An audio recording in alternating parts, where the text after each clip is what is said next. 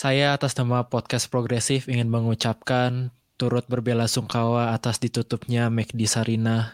Oh ini udah live.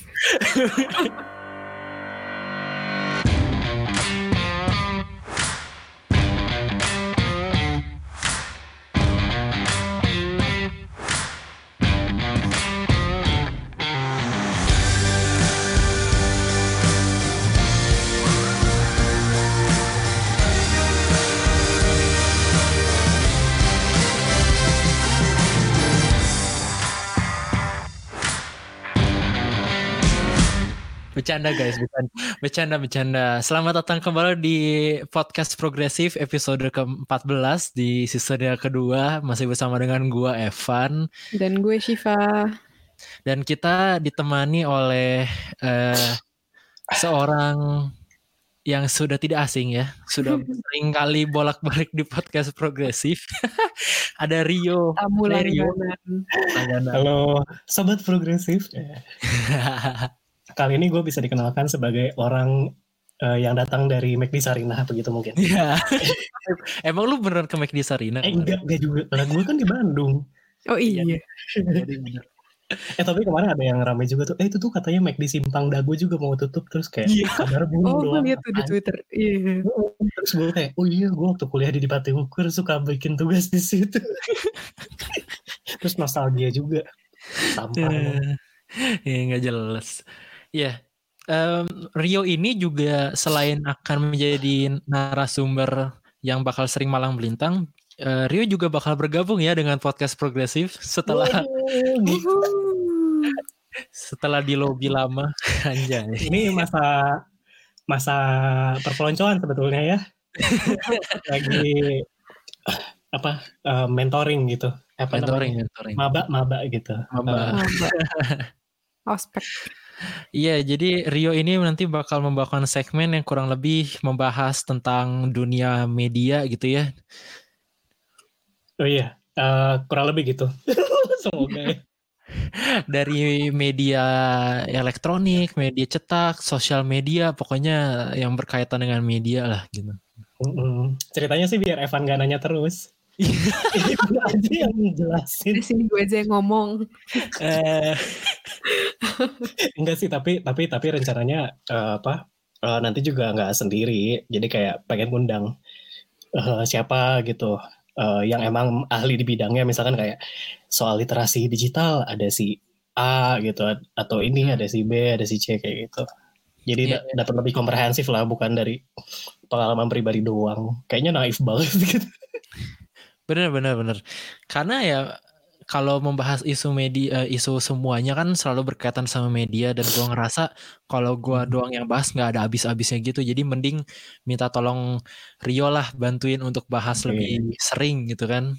Siap komandan. Kan koneksinya juga lebih banyak ceritanya. Siap kalau gitu. Sudah langsung saja kita masuk ke topik kita hari ini. Kita ini pengen membahas kenapa sih orang-orang tuh susah banget disuruh di rumah gitu. Kenapa? Kenapa masih Kenapa banyak yang berkeliaran, masih banyak yang berani datang ke McD Sarina. Enggak, gue gue nggak baca beritanya sih, gue cuma baca sekelebat gitu. Sebenarnya mereka ngapain sih di McD Sarina itu? Mengabadikan momen lah Oh apalagi. gitu. Iya. Cuman ngelihat itu ditutup doang maksudnya. Cuma ya iya jadi pas lagi closing hari hari H eh, ketika closing malam-malam gitu ke sana eh, terus pegawainya pada di eh, depan pintunya itu kan Oh. mengucapkan kayak selamat eh, makasih selamat tinggal gitu terus ya itu sementara ratusan orang puluhan sampai ratusan orang itu kayak ngerekam momen itu tanpa social distancing ya. Hmm. nah, cuman yang belum jelasnya kan kan berita terbarunya adalah McD-nya didenda kan karena melanggar peraturan gubernur Jakarta soal PSBB Mhm. 10 juta doang gitu kan. Tetapi yang nggak jelas itu sebenarnya si sebenarnya McD pantas nggak sih dihukum gitu? Karena Hmm. apakah McD ngundang orang Mhm. atau itu cuma respon alami aja ketika orang datang ya dia keluar gitu? Atau gimana kayak nggak Iya ngerti deh. Ya cuman Iya. anyway itu dihukum aja 10 juta yang menurut banyak pihak kan kecil banget. kita kan tadi sempat ngitung-ngitung ya sebelum mulai rekaman paling itu cuma omset 4 jam 5 jam dia buka Iya. doang sih. Iyalah. Semoga aja itu Dan 10 juta bukan dalam bentuk voucher Belum ya. weekend. Iya, Oh, belum iya. weekend. Belum weekend benar. Kalau weekend kayak bisa lebih banyak. Tapi Iya. nggak cuma di Indonesia doang kan Shift. Lu juga Mhm. kemarin pas weekend itu ngelihat di Jerman gitu kan. Iya, jadi Memalukan. gue kan lumayan center nih masa eh, tinggalnya. Terus gue kalau gue lagi mau jalan-jalan sore gitu kan. Dan gue bertanggung jawab kok gue menjaga jarak dengan orang lain dan gue pakai masker gitu. Dan gue juga sengaja nyari nyari jalan tuh yang agak muter. Jadi gue nggak kayak langsung lurus ke arah city center, cuman gue agak belok gitu. Dan apa namanya di depan Rathaus apa sih bahasa itunya? Bahasa Indonya. town hall gitu, town, Town hall. hall gitu. Balai kota. Iya, depan balai Balai. kota tuh yang kayak di apa namanya kota tua tuh, semacam gitunya. Gue tuh dari samping ngelihatnya dari arah Victorian Mart gitu, kok rame gitu. Gue pikir awalnya cuman kayak orang lalu lalang, tapi ternyata kerumunan itu tuh diam di tempat Iya. dan bawa banner dan nggak pakai masker. Jadi mereka Nah, demo. Ternyata demo itu hari Jumat kan udah seramai itu dan hari Sabtunya gue baca berita ternyata ada 3000 orang di situ. 3000 Gila, memang. tanpa masker. 3.000. Maksud gue kayak ya gue ngapain di lockdown dua bulan kalau kalian-kalian ini 3000 dalam satu hari mengacaukan semuanya. gue gregetan sih, cuman nggak tahu juga dan gue juga bingung kenapa polisi nggak ngebubarin gitu kan. Hmm. Terus gue Hmm. cari-cari beritanya, katanya polisinya kayak takut juga. Ya mereka nggak bilang takut sih, cuman mereka bilang kayak ini terlalu banyak untuk dibubarin. Ya ngerti sih. Takut sebenarnya. Maksudnya kayak karena lagi gitu. physical distancing gitu atau masalah security aja atau karena physical distancing jadi polisinya nggak bisa disperse mereka. Bisa juga. Nggak ngerti sih. Mereka bilangnya cuman kayak takut takut inilah. Nggak tahu dibilang takut takut eh, mengacaukan keamanan gitu katanya. Mhm. Terus sebenarnya tuh emang kalau demo kan harus daftar kan, didaftarin berapa orang bla bla bla. Awalnya yang didaftarin itu memang demonya terdaftar dan yang daftar 30 orang tulisannya. Nolnya gelinding itu. Yang muncul. Ipo, Sekali lipat. Tapi kok dikasih izin sih gimana sih? Kenapa? Kok dikasih izin? Nggak ngerti. Nah itu dia karena eh ini apa Meinungsfreiheit apa kebebasan berpendapat. Wih, baik. Jadi Itu tidak boleh bahasa Jerman ya? Iya. Kayak bumerang gitu ya. Siap, siap. Iya, iya, iya. Iya. Eh, tapi kan human rights itu, iya, kan bisa Nah, dibatasi. dia. Masalah public health bisa membatasi rights kan sebetulnya. Betul, Iya. betul, betul, betul, betul. Ya, ya, ya gitu. Maksudnya ini kan fenomena global gitu ya. Gue kira ternyata cuma terbatas sama beberapa negara yang memang ya kacau aja gitu. Tapi ternyata enggak gitu. Semua tuh banyak. Bahkan di di apa di di sini di München sendiri katanya udah terdaftar eh Ming, Sabtu ini bakal ada 10.000 orang yang mau demo. Oh ya. Ada Iya. lagi. Ada, ada. Ngapain sih? gua ngerti. Kita sebenarnya ada beberapa sih apa eh, alasan-alasan utama para pendemo ini dan kurang lebih alasannya tuh sama gitu satu global gitu. Jadi kita coba bahas aja ya satu-satu alasannya terus kayak kita coba kulik lah sebenarnya ini alasannya legit gitu. Maksudnya make sense apa enggak atau atau gimana gitu ya. Hmm. Tuh? alasan alasannya sebenarnya kan ada tingkat dari yang Oh, kacau iya. sam dari yang kacau banget ke kacau aja gitu. Eh ya yang paling yang paling susah untuk kita jelaskan adalah eh, orang-orang yang menganggap ini tuh semua sebuah eh, konspirasi dari Wahyudi dan segala macam dan Bill Gates segala macam gitu Elit bahwa global. ini tuh Elit Iya. global. elit global Global. gitu lah. Kalau misal- nih. iya. Kalau Bill Gates yang bikin virusnya terus mereka sebar terus supaya orang Amerika bisa nyetak duit terus orang-orang minjem duit ke Amerika supaya orang-orang eh, tunduk ke Amerika kayak gitulah isi isi Hmm, hmm, hmm. apa teori konspirasinya gitu. Hmm. Eh, ya dari dari lu Derio gimana sih maksudnya kayak ini kan bukan suatu hal yang baru gitu kalau orang percaya sama teori konspirasi kayak kenapa gitu orang bisa percaya Iya, eh, kenapa pertanyaan ini diajukan ke gue ya? Sebagai ya tahu iseng aja iseng.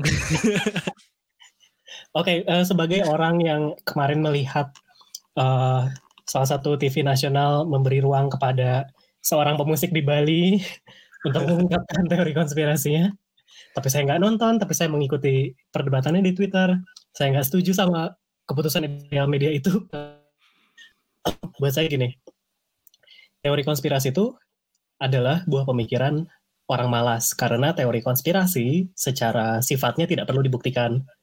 Hmm. Karena kalau sudah dibuktikan itu sudah bukan konspirasi lagi. Hmm. Tapi kenapa itu dibilang konspirasi? Karena memang sulit dibuktikan kan. Sebetulnya teori konspirasi itu banyak berakar menurutku sama bercermin pada sebenarnya kondisi hegemoni global yang itu bisa dipelajari bahwa kayak secara struktur ekonomi uh, Amerika superpower, Jerman kayak gimana, geopolitiknya Indonesia kayak gimana, Cina dan lain-lain. Iya, tapi apakah konspirasi itu ada kan? Sulit banget kan dibuktikannya. Nah, konspirasi itu sebetulnya uh, fungsinya mirip kayak apa ya? ultimate answer kepada orang-orang yang susah sekali menerjemahkan fenomena yang begitu rumit gitu. Kan hmm. karena ini situasinya sangat uncertain, sangat uh, besar pengaruhnya ke orang-orang. Jadi orang-orang cari penjelasan yang sangat simpel gitu. Oh ini uh, konspirasi titik gitu. Hmm. Itu membuat orang tuh jadi apa ya? Satu tenang, tapi emang daya kritisnya hilang sih. Jadi they have someone to to to be blame gitu. Blame. Hmm. Elit global. paling gampang untuk disalahkan. Iya, iya. Iya. Dari dari lu gimana shift tentang konspirasi kayak gini-gini? Gue nggak tak, gue nggak tahu ya. Menurut gue selama ini konspirasi tuh kayak namanya teori kan. Ada ada bisa jadi benar, bisa jadi enggak gitu. Tapi menurut gue kayak kalau toh bener, kita bisa apa gitu nggak sih? kayak melawan kayak lu mau melawan elit global itu. Kayak the least we can do ya kayak ambil precautions untuk diri kita dan emang keluarga kita sendiri-sendiri gitu loh kayak lu mau nyala-nyalain Bill Gates, lu mau berkoar-koar nyalahin Bill Gates terus apa gitu. Gitu sih yeah, dari yeah, yeah. kayak opini pribadi gue gitu. Ini aja menarik, ya. Menarik, praktis menarik. aja gitu, praktis iya, aja. Iya, lebih baik lo lihat data-data dari uh, eh, WHO gitu yang kayak berapa orang yang kena. Tapi kan uh, WHO katanya apa yang harus lo ambil. Kenapa? Tapi kan WHO katanya bagian dari konspirasi itu sendiri. Ya atau enggak? Eh, ya, jangan-jangan podcast ini bagian dari konspirasi itu sendiri. Aduh, tuh kan kenapa sih ini orang-orang mengait-ngaitkan? Yang nggak tahu sih, abis gimana dong? Orang apa coba? Lo kan ada Angela Merkel di sana. Podcast iya, elit ya. global. Dan gue ada Trump di sisi gue. Aduh, pusingnya. Ya iya nggak tahu sih. Menurut gue cuman kayak ya lo ambil precautions yang bisa menyelamatkan diri lo dan orang-orang terdekat lo. Udah itu aja sih. Nggak usah nggak usah kayak ini salah siapa ini salah siapa. Capek nggak sih mikirinnya? Itu tuh mirip mirip ini nggak sih sih apa sih namanya yang uh, ignorant bliss. Jadi kalau orang nggak tahu tuh iya. lebih tenang aja gitu. Itu prinsip hidup iya. gue deh. kayak some things are better left unknown. Itu kayak gue berpegang. Iya, kayak yang perlu-perlu tahu aja gue ketahui gitu. Enggak lah nggak boleh kayak gitu juga. Harus tetap kritis. Cuman maksudnya konspirasi teori terlalu nggak tahu terlalu nggak nggak nggak ngerti sih gue kayak kayaknya nggak gue nggak gue nggak dapet aja gitu maksudnya kayak gue nggak dapet logikanya dan kalau gue udah nggak dapet logikanya gue tinggalin aja gitu hmm.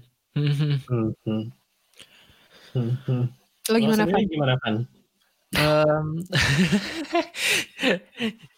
jadi gue baru baru investasi sekian ratus euro untuk subscription masterclass. Kalian tahu gak mas? Tahu tahu tahu. Eh gue berpikiran untuk mengambil sih, oh, tapi belum. siapa?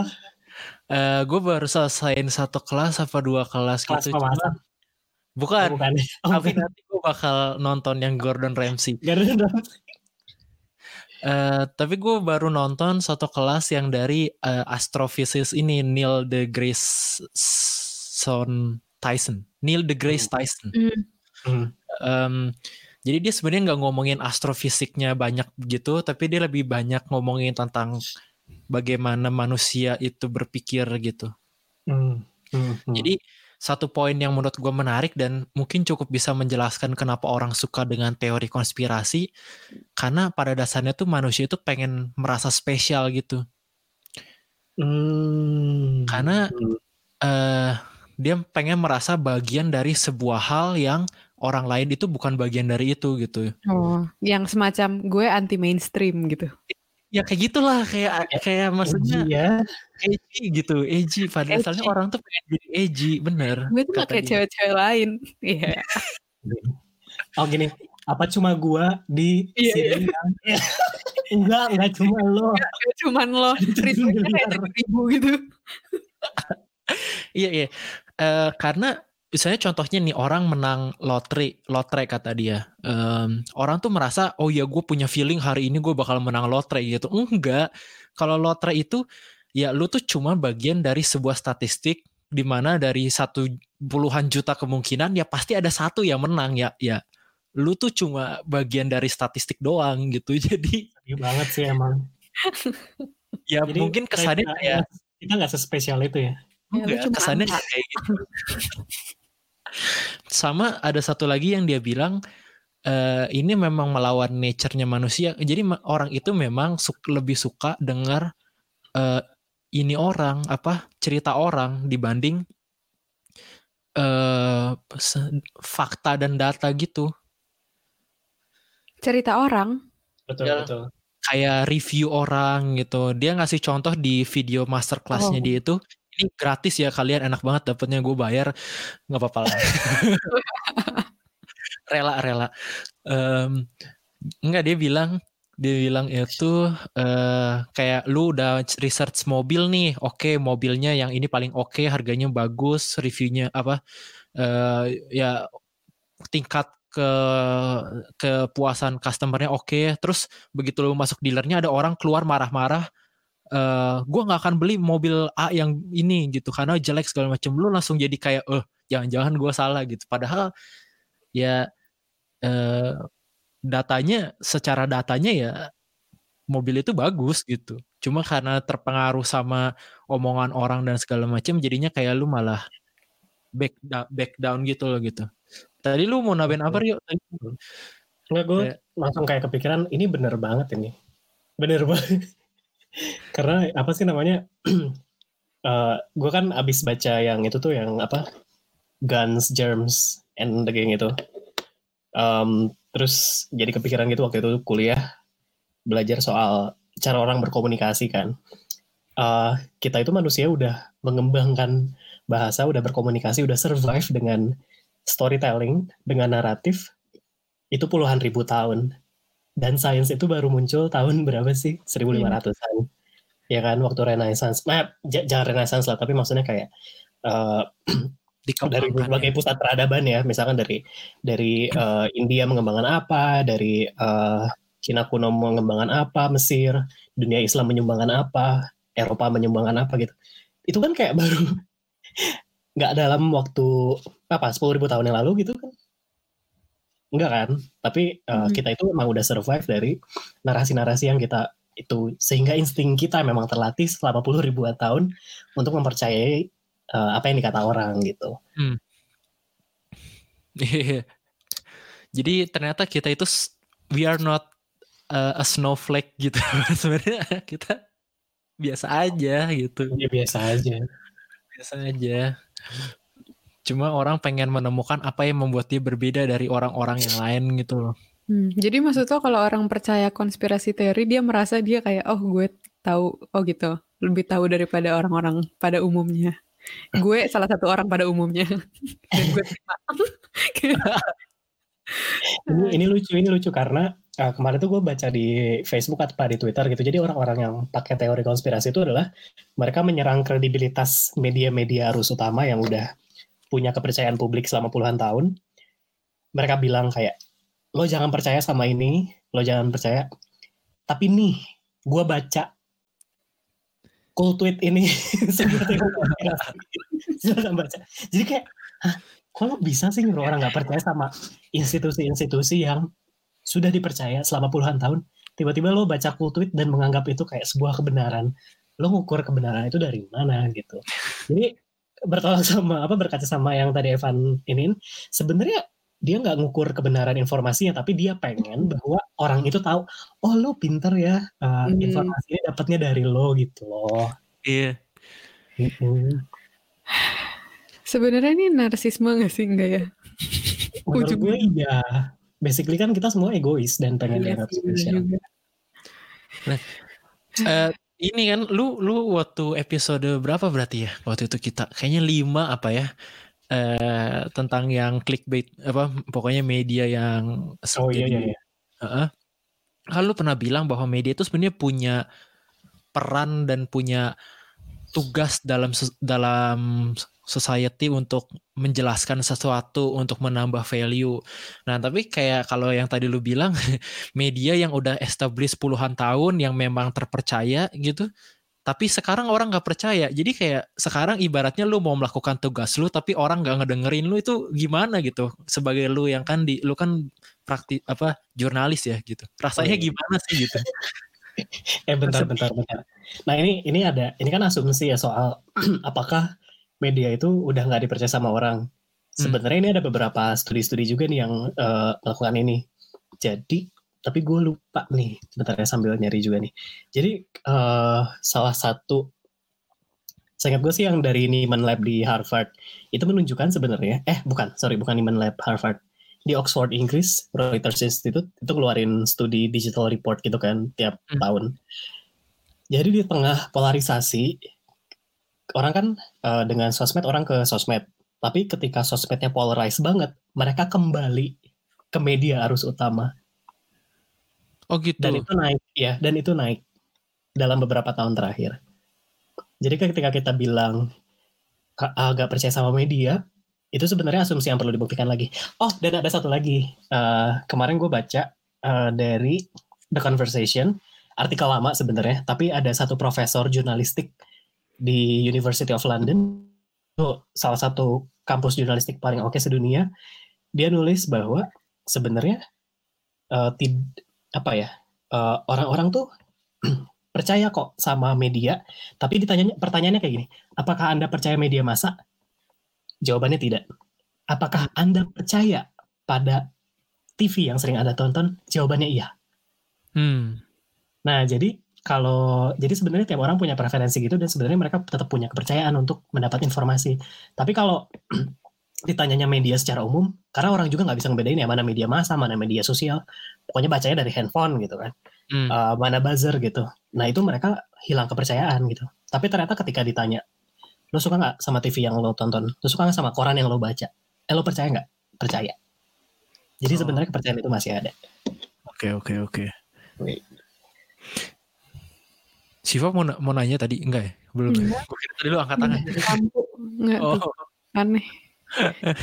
Wa- Walaupun sekarang tantangannya adalah ini sebenarnya yang kayak uh, orang-orang yang mengaku sebagai media, misalkan kayak seword.com gitu, itu kan sebenarnya mau iya media online, tapi apakah apakah isinya produk jurnalistik itu kan bisa di dengan sangat mudah dibilang bukan gitu. Iya. Itu isinya opini, tapi opini juga apakah berkualitas enggak Iya. gitu. Eh eh. Nah, orang tuh kan nggak bisa ngebedain itu gitu. Hmm. Nah, kalau dibilang kepercayaan terhadap media turun, mungkin ketika orang menyebut media media-media secara umum gitu. Hmm. Media kayak ya so, ya Sword, Tagar, kayak gitu-gitu. Iya gitu. Sama cool tweet bacanya. Oh bukan, bukan, bukan cool tweet. A thread. Kalau dulu Sebuah utas. Sebuah utas. Iya sih bener. Twitter banget nih. Iya sih? Iya. Itu ya udahlah kalau ngomongin teori konspirasi kita biarkan Mas eh, yang beli yang di Bali itu membahas itu lebih panjang gitu ya. Kita mah ya udah aja gitu ya.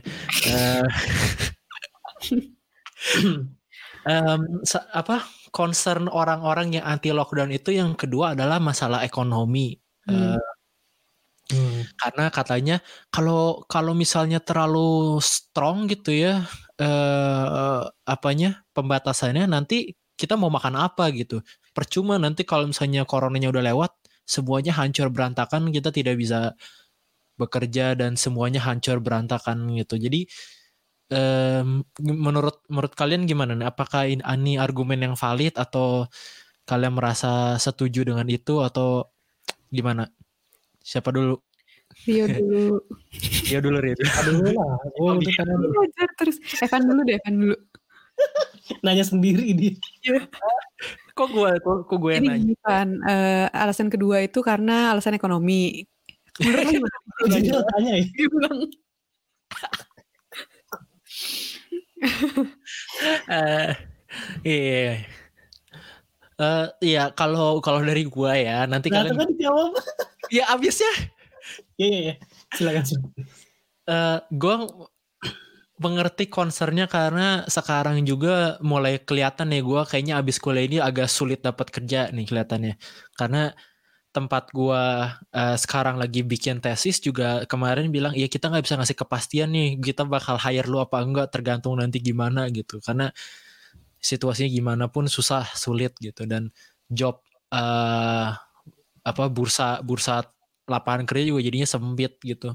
Eh, kebayang sih kalau misalnya mungkin sampai 2-3 tahun ke depan ekonominya nggak tahu gimana gitu. Em, ya tapi itu kan bukan karena gimana ya approach-nya salah sih. Kalau menurut gua jadinya kesannya ditandingin gitu antara kesehatan sama ekonomi gitu. Mana lu nggak bisa pilih dua-duanya gitu. Lu nggak bisa Hmm. sebenarnya kalau menurut gua harus ini malah menjadi mo- momen di mana orang berpikir kalau misalnya dalam melakukan sesuatu tuh banyak aspek lain terutama kesehatan dan environment kayak gitu loh jadi eh, kayak kalian udah baca belum sih Twitter eh, sosmed kesayangan Rio eh, membolehkan pekerjanya kerja di home office selamanya kan Hah, Eh. kenapa sosmed kesukaan? Oh iya, iya. maksudnya Twitter membolehkan pekerjanya WFH kan? OFH selama-lamanya itu Ada mungkin ceritanya.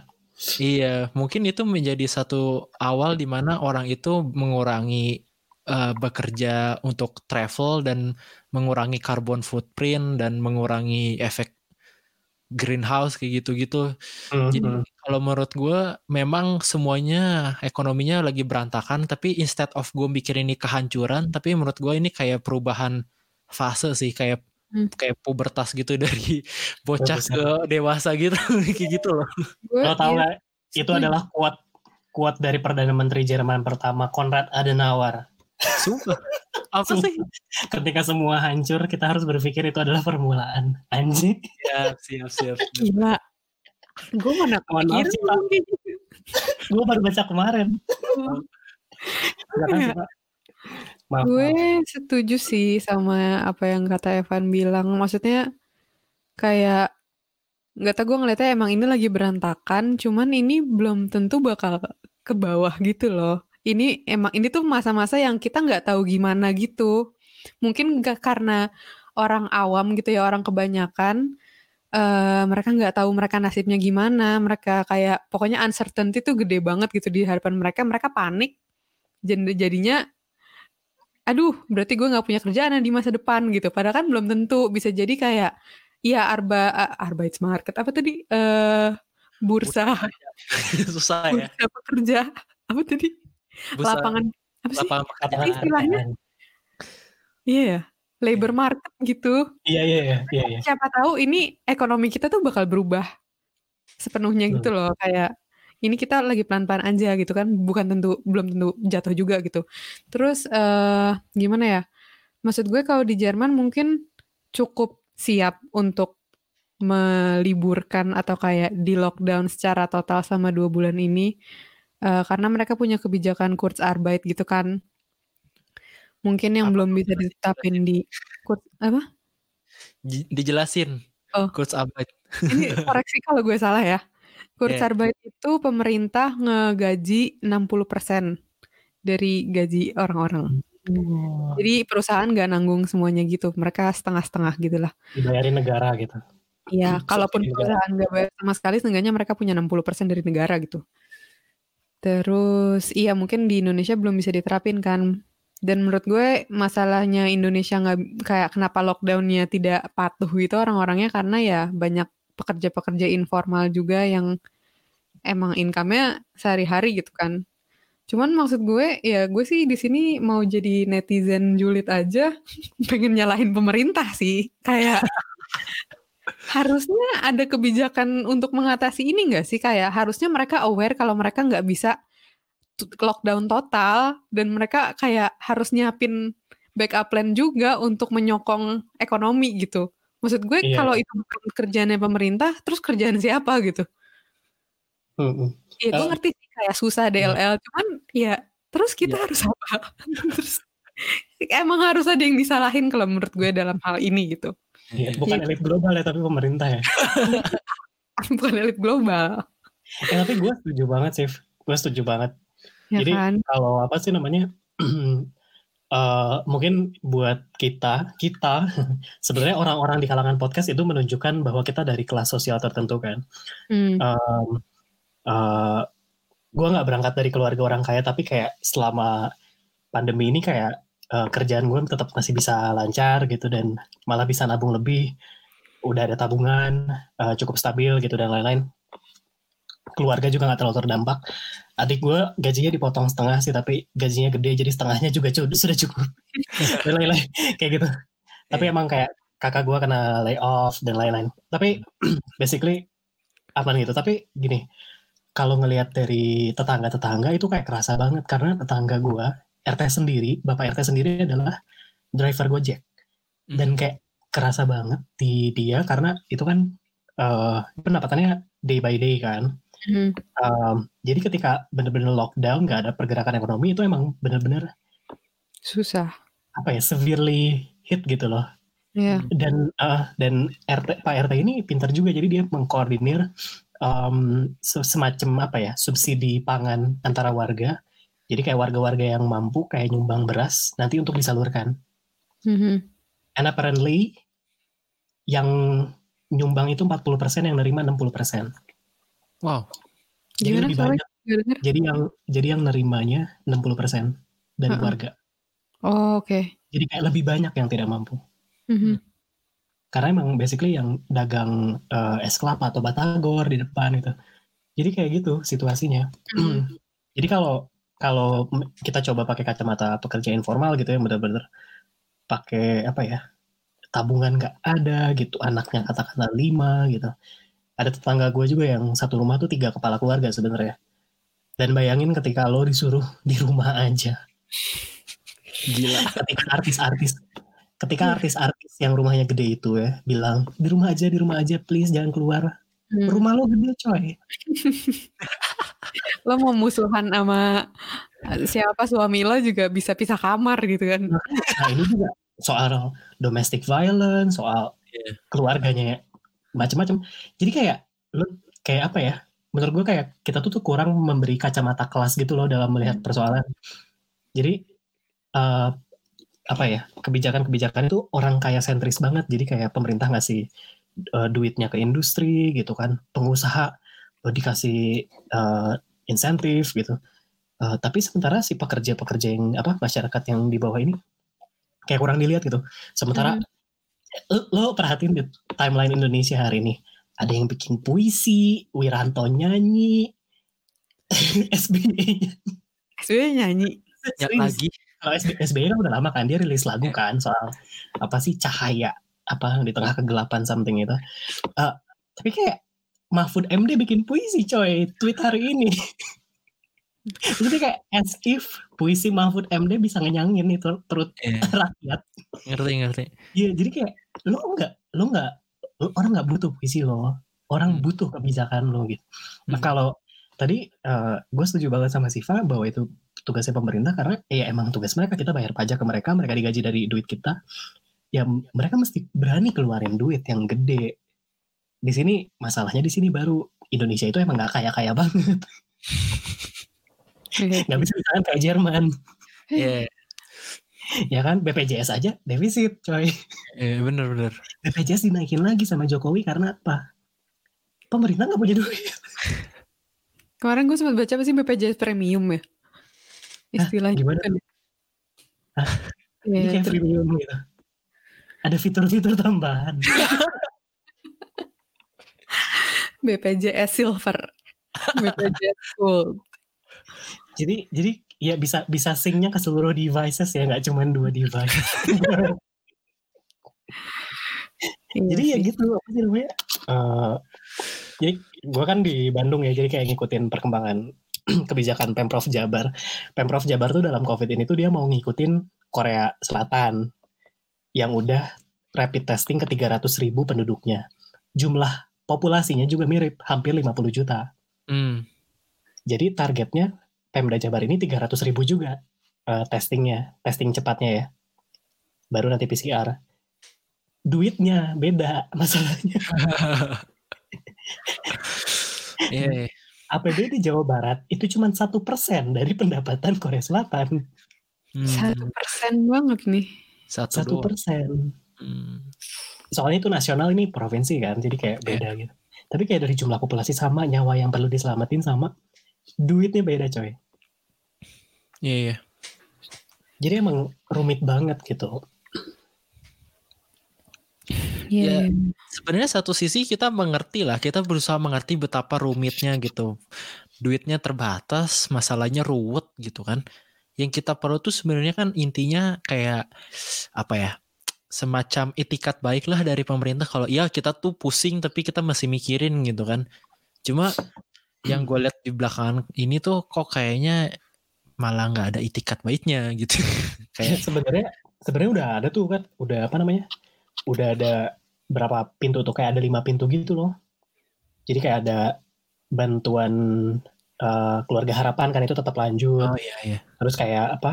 eh, prakerja yang kemudian tendernya bermasalah, terus kayak isinya kontennya juga kayak bisa lo cari di secara gratis di YouTube Iya. sebenarnya. Iya. Heeh. terus kayak em, ada bantuan apa lagi ya? Gue lupa deh. Yang dari provinsi, ada dari kabupaten kota gitu. Jadi kalau di Jawa Barat sendiri ada 9 pintu sebenarnya. Hmm. Tapi nggak mau di datanya jangan ganda kan. Eh, jadi kayak lo kalau udah dapat prakerja lo nggak dapet yang sembako. Nah masalahnya kayak sembakonya doang tuh su- supaya supaya penerimanya banyak banget. Hmm. Jadi kalau lo udah dapat satu, udah gitu. Nah terus ada apa namanya? Eh, satu itu nggak bakal cukup. Terus kedua, eh, lo, lo apa ya? Kayak ada korupsinya gitu kan. Kemarin tuh rame tuh yang di video di gue lupa kalau nggak salah di Jakarta. Jadi kan dia mestinya nerimanya 600 ribu kan. Dia cuma nerima 100 ribu coy. Ditilep di mana-mana. Lo bayangin sebulan pakai duit 100 ribu. Gila nggak jelas. Nggak jelas Beli mie instan aja cuma cukup dua minggu coy. Itu pun pakai opname. Dua minggu bahkan Iya nggak sih? instan doang soalnya. Makanya. Jadi kayak eh, terus ada satu budaya yang eh, orang Indonesia tuh kolektif banget kan. Jadi kita nggak bisa kita nggak bisa memilih memilah mana sih kelompok yang paling rentan, paling vulnerable gitu, yang paling butuh bantuan. Jadi kalau bisa bantuannya dibagi-bagi ke semakin banyak orang. Itu namanya keadilan. Hmm. Keadilan versi apa sih itu namanya? Jadi bukan bukan justice yang orang yang paling butuh, yang paling banyak dibantu gitu. Hmm. Tapi kalau semuanya dapat hal yang sama itu adil gitu. Hmm. Berat ya tema. Adil karena semua orang merasakan ketidakadilan. Ya. Itu baru adil. Kayak kayak Madonna ya, yang- kayak Madonna yang bilang semua orang terdampak tapi dia nge ngepostnya lagi berendam, Ya, ya kan? Lagi Iya. berendam di bak parah. Iya. Ya em m- ngelihat skopnya kan luas banget berarti ya terdampak. Maksudnya kayak iya satu sisi kita semua kena tapi ada orang yang lebih kena gitu. Eh apakah mungkin karena kita juga banyak yang kayak lu bilang tadi kerjanya di rumah, kerjanya enak, masih ada security jadinya kita mengecilkan arti yang lain gitu. Jadi kayak ini kan salah satu poin terakhir yang yang yang alasan kenapa orang nggak nggak suka lockdown kan karena mereka merasa ya ini tuh nggak gede-gede amat gitu jadi sebenarnya berarti udah kejawab gitu awal asal Hmm. muasalnya kenapa orang merasa ini nggak sebesar is not a big deal karena mereka sebenarnya privilege gitu Kayaknya sih iya ya. Bisa jadi sih menurut gue. Iya sih. Iya karena bisa aja mereka kayak tiap hari nonton misalnya gini selama pandemi ini satu-satunya hal yang paling bermasalah sama mereka adalah mungkin wifi-nya nggak jalan. Cuman Hmm. itu kayaknya. kayak first world problem banget kan. Jadi cuman wifi aja. Sementara orang tuh kelaparan. Ada Hmm. kakek pingsan di Jakarta gitu karena dia udah nahan nggak makan. Sementara dia tuh cuma masalah wifi doang. Atau kayak Ariel misalkan yang nggak bisa potong rambut. Sebesar-besarnya dampak buat Ariel adalah nggak bisa potong rambut. Kenapa dia jadi jelek kalau potong rambut? Iya, dia potong rambut sendiri kan. Nah, Iya. Maksudnya gue gue nggak gue bukan mengejek Ariel tapi maksudnya kayak eh, dia dia sih kelihatan apa ya maksudnya considerate gitu ya itu. Hmm. Tapi maksudnya ada beberapa orang di luar sana kan yang kayak ngeluh-ngeluh gitu. Aduh gue nggak bisa potong rambut nih. Gue kangen nongkrong di Starbucks nih gitu kayak. As if you would die gitu ya. Kalau nggak minum Starbucks. Atau gue kangen boba nih gitu. Gue kangen nge-mall, gue kangen nge-gym. Iya. Ih gitu kayak apa ya keluhan-keluhannya tuh valid tapi kok kayaknya tuh apa ya nggak empatik gitu loh ke Hmm. kesusahan orang ya nggak sih terus dia kayak nge-tweetnya di handphone yang harganya 17 juta gitu Kelihatan ya. iya kan. Bener-bener. Kelihatan Ayo. yang nge-tweet dari handphone apa. oh, makanya ngeluh-ngeluh kayak gitu tapi sebenarnya dia tuh kayak privilege banget dan dia nggak nyadar privilege itu Hmm.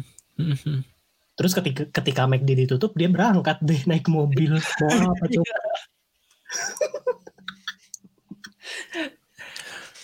Iya. transportasi umum nggak jalan bodoh amat gue naik mobil oke Ya oke, so um, kita orang-orang yang privilege lah ya, bisa dianggap bisa dianggap kita menengah ke atas lah gitu. Terus kayak ya gimana dong? How can we be empathetical gitu? Weh, Gimana? Maksudnya kayak bukan salah kita, kita punya uang, bukan salah kita, kita bisa kerja enak gitu. So hmm. uh, ya, what do you ya guys? mungkin Siva mau menjawab Tahu. Ini maksud gue kayak yang kepikiran dari gue sekarang. Maksudnya kayak sekarang kan masalahnya karena mereka nggak bisa makan gitu. Jadi kayaknya satu-satunya cara ya bantu mereka secara materi. Maksudnya dengan bantu kasih sembako dan kasih mungkin uang untuk belanja. Kayaknya itu pertama yang bisa kita lakukan gitu kan saat ini. Terus apa lagi? gue gue setuju gue setuju banget sih itu tuh namanya use your privilege Mm-mm. to help the vulnerable gitu. Jadi kayak uh, misalkan lo punya duit uh, di gaji lo angkanya X gitu. Terus lo nggak nggak terdampak besar. Misalkan lo tetap gajinya angkanya X. Ya udah uh, biasanya lo pakai buat commute buat Starbucks itu ya udah disumbangin kayak gitu. Mm-mm. itu bakal berdampak besar banget buat mereka Belakangan gue lihat banyak sih ya yang kayak bikin galang dana lah, bikin donasi gitu. Bahkan Hmm. dari rumah-rumah doang pribadi gitu kayak ngasih sekitarnya. Gue ini sih kayak hati gue tersentuh melihatnya. Cuman Hmm. juga gara-gara ini harusnya kerjaan pemerintah. Balik lagi. Balik lagi. Cuman ya itu maksudnya gue kayak ya udah syukuri aja apa yang sudah kita punya gitu. Dan Iya, maksudnya gue iya. juga bersyukur orang-orang maksudnya masih ada rasa empati gitu. Hmm, hmm, hmm.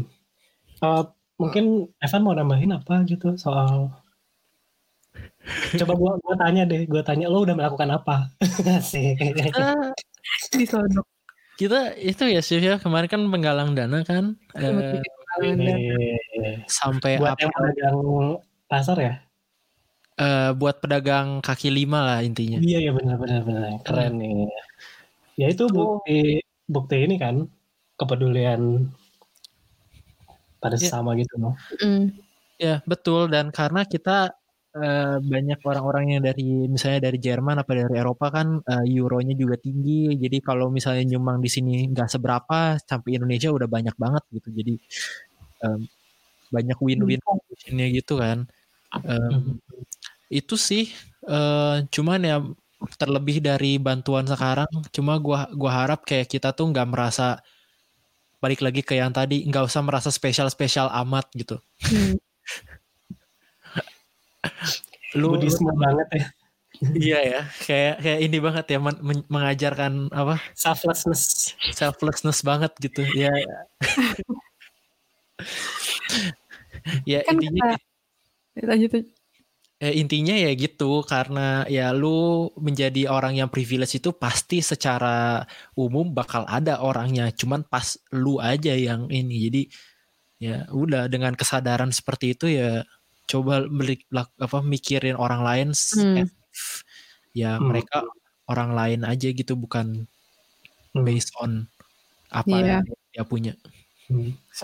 Kayak Gua emang bukan Hmm. bukan pilihan lo untuk terlahir mendapatkan privilege, cuman merupakan pilihan lo untuk memutuskan untuk berbagi privilege lo untuk orang lain gitu. Nah, keren banget nih. Kalau kata Mama Merkel, kita harus menghadapi virus corona ini dengan solidaritas. Dia selalu lo bilang solidaritas. Terdengar terdengar kiri ya. Merkel. Padahal dia partai tengah kan. tengah sebenarnya cuma lumayan Mama, mama. Kayak gitu. Dari Rio dari Rio terakhir terakhir. menurut gue mungkin kayak privilege eh, itu nggak nggak selalu berbentuk materi ya. Misalkan ada kayak eh mungkin orang kayak lupa misalkan gini, lo punya laptop, laptop itu tuh bisa diutilize buat ngebantu orang lain. Dengan misalnya eh, ada komunitas yang butuh bantuan poster, lo bikinin gitu kayak Hmm. pakai Canva ke gitu nanti akun Google lo jebol, tapi setidaknya lo udah melakukan data pribadi lo. Iya, udah privacy breach tapi setidaknya lo udah menyumbang sesuatu buat masyarakat. Selain tentunya kayak support local business, eh, lo bisa belanjain uang lo yang misalkan kayak oh, buat eh, baju baru nih biasanya ngeluarin satu juta gitu buat lebaran. Nggak usah lah, nggak bakal ketemu siapa-siapa juga kan tahun ini. iya iya bener Nggak bakal ada juga orang yang inget tahun lalu lo pakai baju apa. Lo sumbangin, lo sumbangin ke local inisiatif atau mau pakai platform yang udah gede atau lembaga-lembaga amal banyak banget banyak banget yang perlu dibutuh eh, yang perlu dibantu gitu. Terus kalau nggak ini juga ya sumbang waktu kayak sumbang retweet, Oh lo ini bisa endorse. Twitter do your magic. Iya. Do your magic a thread di bawahnya. Influencer-influencer yang ya nggak mau ngeluarin duit nggak apa-apa ya udah lo gunakan kekuatan followers lo untuk lo uh, endorse uh, bisnis local business, endorse social movement, uh, crowdfunding gitu. Menurut gue kayak privilege itu macam-macam bentuknya dan akan selalu ada cara untuk lo membantu orang lain. Gitu. sip Betul. Jadi kalau memang kita mau menghadapi lockdown bersama-sama tuh ya beneran kayak harus bersama-sama, nggak bisa lu lu gua gua gitu. Tetap aja harus mau aktif saling mensupport satu sama lain gitu. Jadi jangan sampai malah cuma dinyinyirin doang. Kenapa sih orang eh, tetap kerja pas lockdown ya karena dia nggak bisa makan gitu. Tet- Lu nggak nggak punya nggak punya kesusahan itu gitu. Em, Oh, ada ada satu gue nambahin sorry terakhir. Iya, iya. Eh, ketika ketika kelompok informal itu kena pengangguran, dampaknya itu bukan ke mereka doang. hmm, Ekonomi Indonesia kolaps bisa minus. hmm, hmm, hmm, hmm. Jadi orang kaya itu da- kena juga dampaknya. Bisnis lesu. Jadi kayak please kita tuh kayak di sini sebagai satu satu sistem ekonomi yang bareng gitu loh. Satu skrup skrup dalam sebuah mesin yang besar gitu. Jadi kayak please support your lo- local business karena ketika mereka kolaps, ekonomi juga kolaps gitu. Betul, betul, betul. Em, ya, apa tadi mau? Ya, oke lah kalau gitu segitu aja. Sedih ditutupnya. Segitu dulu. Nggak habis-habis kayak kayaknya kita Iya, kalau ini. Ngomong corona. Keluhan kaum privilege. keluhan kaum privilege. Aduh. Iya. Oke deh kalau gitu kita tutup aja sekarang eh, podcast episode kali ini. Eh, jangan lupa nanti dengerin Rio di segmen barunya. Kapan? Mungkin dua minggu lagi kayaknya. Kita lihat. Hah? Katanya minggu depan ini udah seminggu nih. Wah parah. Lihat ya, lihat ya. Semoga ya. Eh, ya, jangan lupa follow Instagram at podcast underscore progresif, Twitter at pod underscore progresif. Ada tweet Um, baru tadi siang. Udah tweet Waduh. ya. Iya. Oke, kalau gitu eh, jaga kesehatan kalian semua dan eh, semangat menjalani minggu terakhir puasa kalian. Eh, ciao. Bye bye. Dadah, sampai berjumpa lagi.